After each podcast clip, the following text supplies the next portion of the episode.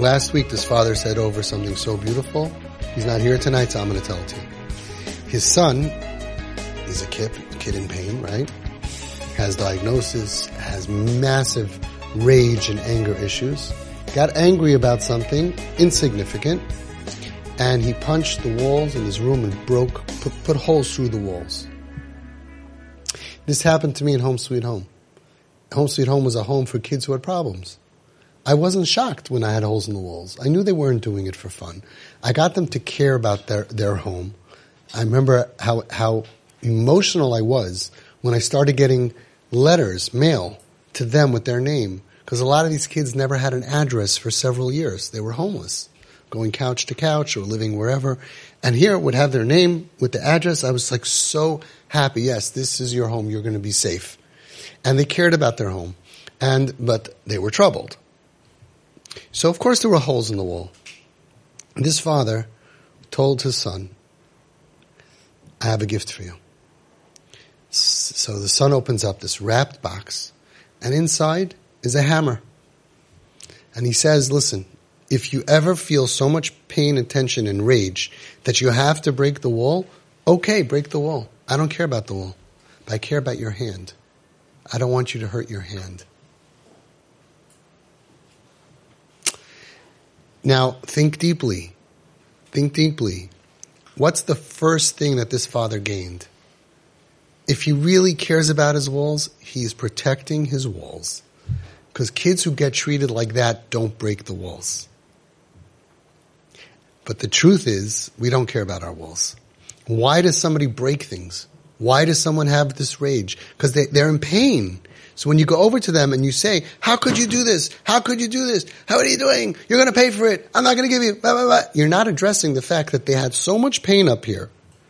Because if they were happy and they just got a nice watch from you and they just went on a vacation with you, they won't do that. And we've proven that. We've proven that.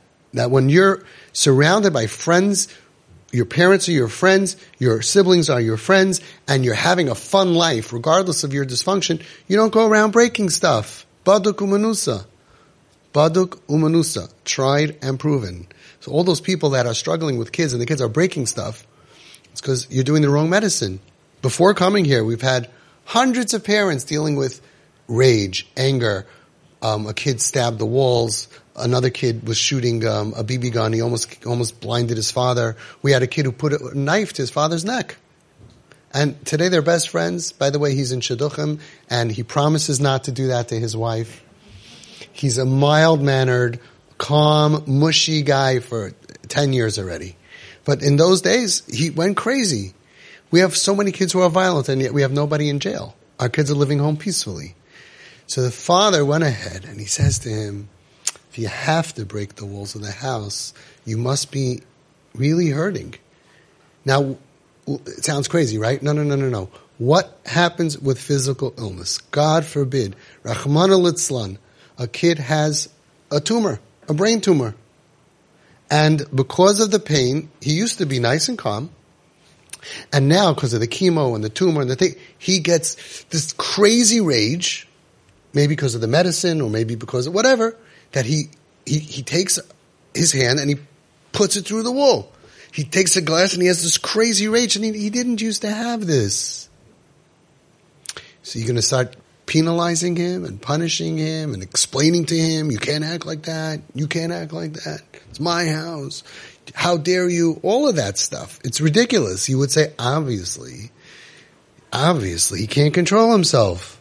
Obviously it's the medicine or it's the sickness or it's the thinking you're going to die, not having a future, the Tzabrachenkite, being broke, obviously, because I know this kid.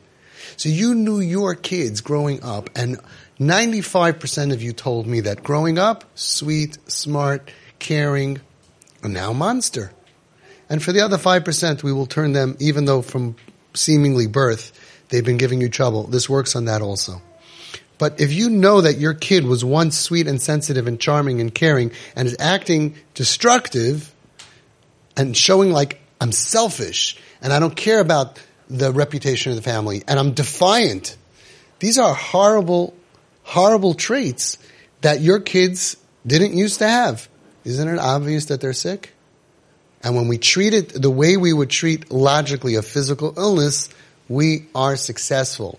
But when people come in and they hear the opposite of the way we treat physical illness and they get advice, you have to put your foot down. You have to sign a contract. If they do that, you're not going to give money. You're not going to give them supper and you become enemies because they're, they're not treating it like an illness. And yet a lot of people and a lot of therapists will say it's an illness. Okay. So all I'm saying is do the same thing you would do if it was a physical illness. You wouldn't be angry at the kid. You wouldn't try to jump in front of the, the refrigerator to save the refrigerator. We had a family, true story. All my stories are true. That before coming to Home Sweet Home, before the kid moved into Home Sweet Home, this is almost 20 years ago, the kid said, he, you know, there was rage, there was fighting. He punched his mother in the stomach when she was pregnant and said, I'm going to kill you and your baby. Sounds like an animal, right? I said, rewind the tape. What happened before that? Did you say, oh, here's my pride and joy? She said, no. We were having a fight. I said, I hope you get hit by a car. And the father said, Amen va Amen. So that's when he did that. I said, aha. Uh-huh. Anyway, one night he comes down like many of our kips, nothing to eat in this house, nothing to eat in this house. Really, we fed like 12 other kids and, and, and a sheva brachas of people and there's so much food, but nothing to eat in this beep, beep, beep, beep, beep, beep, beep house, slamming doors. So he went downstairs because downstairs they had a freezer full of food for Pesach that they bought. It's like a month before Pesach, three weeks before Pesach, whenever it was. So he went downstairs. But they knew he was going to go downstairs because that happened in the past. So they put a padlock on the freezer. So he first went to grab a tool. He went to grab a, a mallet or a hammer or a, I don't know, tools that break locks and a crowbar. No, it was something that wasn't that. Whatever. And he's going downstairs to the basement. So the father now right? You see, the, the, the mindset is a little bit different than us. He has to protect the meat. like Mesiras Nefesh. Da, da, da, da, da, da, He goes running downstairs, right in front of the freezer, jumps in front of the padlock. You'll have to kill me. You'll have to. So the kid's going to swing a, swing a, a thing in his father's head because the father has to protect the Pesach meat. Misunderstanding of the whole kid. The kid ended up coming to home sweet home I never had a minute of problems with him. He ended up moving back home a year later because that was when I had an overlap. He was in Home Sweet Home. And then after nine months, the parents came to me for TP. This is before I closed Home Sweet Home. I had an overlap. And he graduated 12 months to the day, and the parents already had three months of TP. Moved home, no incidents. He's in Shidduchim now, lives near me. Unbelievable. So people mistreat violence, defiance, rebelliousness, selfishness. He took my car and he smoked in the car. They do tons of bad stuff. You're not walking out of the house dressed like that, dressing not sneers, dressing, taking, stealing alcohol, all this stuff. They forget, hang on, something's wrong with this kid. Let's treat them like we treat somebody who's acting out because of physical pain, the medication, or whatever example, nimshal, mushal, and all of a sudden when we do that and we treat them really sick with rahmanas, with compassion, they stop acting out because they feel understood. Now your kids know before you open your mouth, when you walk into the room, you're for me or you're against me. You came here to deal with me with a problem or not. Example. True example. Happens all the time. Kids are blasting music in the middle of the night. And you're going to walk in to deal with it. Or all of these type of stories where you now have to deal with the problem kid. And if you're going to deal with them the way that a principal deals with a mesivta who's doing something wrong and you're going to be against them, you will lose with kips kids in pain, you will lose. The crisis will get bigger. And we're not going to talk about regular kids, but Hamevin Yavin, that this psychology wins over kids much more, and then they stop the behavior. The idea is not how to deal with bad behavior. The question is, how do you stop bad behavior? We're stopping bad behavior. She's not going to steal from you. And someone who doesn't steal from their parents is a much healthier person. Then they stop selling drugs because why should they sell drugs if their parents understand you and support you? Oh, what's the big deal? Such a, like, of course, if you give her money, she won't sell her body and sell drugs. What's the kunz? What's the big deal? No, it's not a big deal. It just works. And I'd rather that you take care of her and she feels indebted to you and she doesn't have to go find some guy to feel indebted to or to steal. We had kids who stole their mother's jewelry, sold the, all the silver in the house. All kids today who are today Baruch Hashem stable. Okay, so that's the concept that's behind the understanding. We deal with them like they're really sick. And when you deal with the illness like an illness, which they're all suffering from something, they don't feel attacked. They feel understood. They calm down. You get less bad behavior. Less bad behavior, you could start being friends. You stop criticizing. You stop giving advice. Your advice cannot help them. It makes them feel that you don't understand me. It's like going to someone in a wheelchair and giving them advice that working out at the gym and running miles is really going to be good for you. It's just, they're a cripple right now. They can't. Oh, so you're just going to let them die and give up on them? No. We're going to motivate them. We're going to get self-motivation. We're going to give them internal energy to be all those things you want them to be. And that's what the Rosh Hayeshiva, Reb Gershon Edelstein Shlita said that when you treat them with yedidus and kavod, respect them like a human being, be respectful. They're not from now. Stop telling them you have to, my, my, that, that. We want the problem to go away. Stop arguing with them or controlling them. Kavod and yedidus, you're my friend. You never would go to your friend and tell him how to dress or to say, oh, it's not becoming of you to dress like, you're not going to be friends for very long. Treat them with friendship and respect and that, then listen to these words. He says they are mekabel koiches. They receive emotional energy to fight their battles. And then there's a chance that they're going to get better.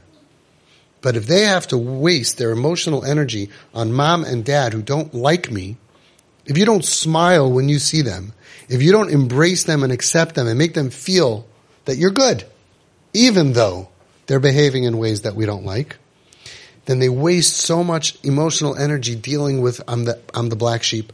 I got to move out of here. I can't be here. The the avira, the atmosphere is tense. Everybody's angry at me. I can't be there. I can't go upstairs. I get criticized. I you kill their emotional energy, and they don't have any energy to deal with their their real deep issues that they have. So you're doing the opposite. You go out with your kid. You got him out of the room after a year that he's out of the room now. That's already worth it. For the rest of your life, never criticize him because you see that with criticism, he stayed in the room and now a week later, he's out, going out to lunch and, and, and feeling the rays of the sun and being outside and with his parents. I mean, wow. And all the rules and fighting and arguing and contracts in the world can never, I, I told your wife before, it's like, like popping a pimple. It's like you're dealing with this for, for, for years of problems and, and, and then, and, boop, there he is. He likes you. He'll go with you.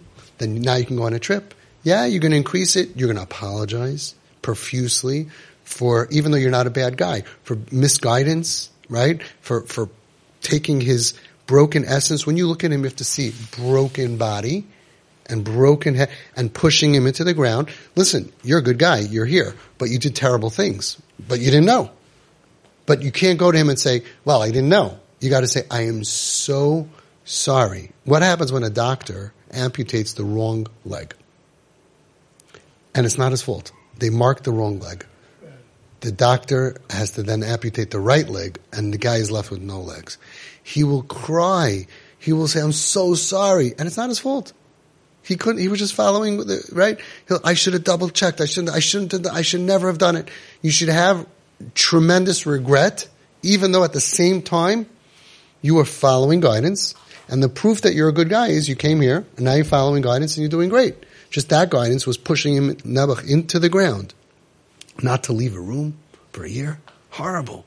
Or kids who are escaping and m- meeting up with, with people on the internet, eh, all of this bad behavior. So now you're following hopefully the right advice. You see it's working. Baruch Hashem proves that you're a good person, but you got to go back to the chayla and say, I am so sorry for the way I treated you. The kids cry out, Yan loy hemantem bi. Why didn't you believe me? Yeah, they told you, they told you, but why don't you, why don't you have faith in me? That I'm a good guy and that I just can't. A lot of times the kids, they say, I'm not going to camp. I'm not going to school. And our job is to get them on the bus. And we have to. You can't just tell every kid who doesn't want to go on a bus, don't go on a bus. But if they're being bullied or traumatized or abused on that bus or in school, they, they, it, it, it rips out their whole trust in adults. I can't trust adults. I told my father, I don't want to go on the bus. Why didn't you hear me? Now, as a parent, if, if you don't know that something wrong is going on the bus, nothing you can do. But you could feel bad and you apologize to that child. I'm sorry. Because their reality is that I didn't have a voice. Their reality is that I was like, you didn't care about me. And you know it's true, you do care about him. But they will eventually realize that after you apologize. I have a whole section called taking out the knife. It's probably the most important thing done in TP because if you don't do take the knife out properly, they don't heal. So focus on it and read it and do it properly. You have to do take the knife out in order for them to be able to rebuild trust. Maybe you'll coexist, they won't heal. The internal trust won't won't be rebuilt without taking out the knife. It's a concept I developed myself. I've seen clearly that without all these things that we talk about, you don't get the end result, including, like, like you were saying, people follow me on YouTube, right? And, and I always say, don't follow, if you think I'm good on YouTube, come here if you're in this category. Why would you rely on the 1% of stuff that I happen to put out? No, come here. If you don't do this right, you can do a lot of good have peace, but not get that kid walking down the chuppah. I want to see you get a healthy kid. I want to see a kid happy, functioning, yismach everything that you're dreaming of. I want you to get whatever it is that you can get. And people say, oh, I, I only saw that clip. Well, I don't talk about everything in every single clip. It's, it's a big puzzle. A big puzzle. Okay, so Baruch Hashem, we're doing good.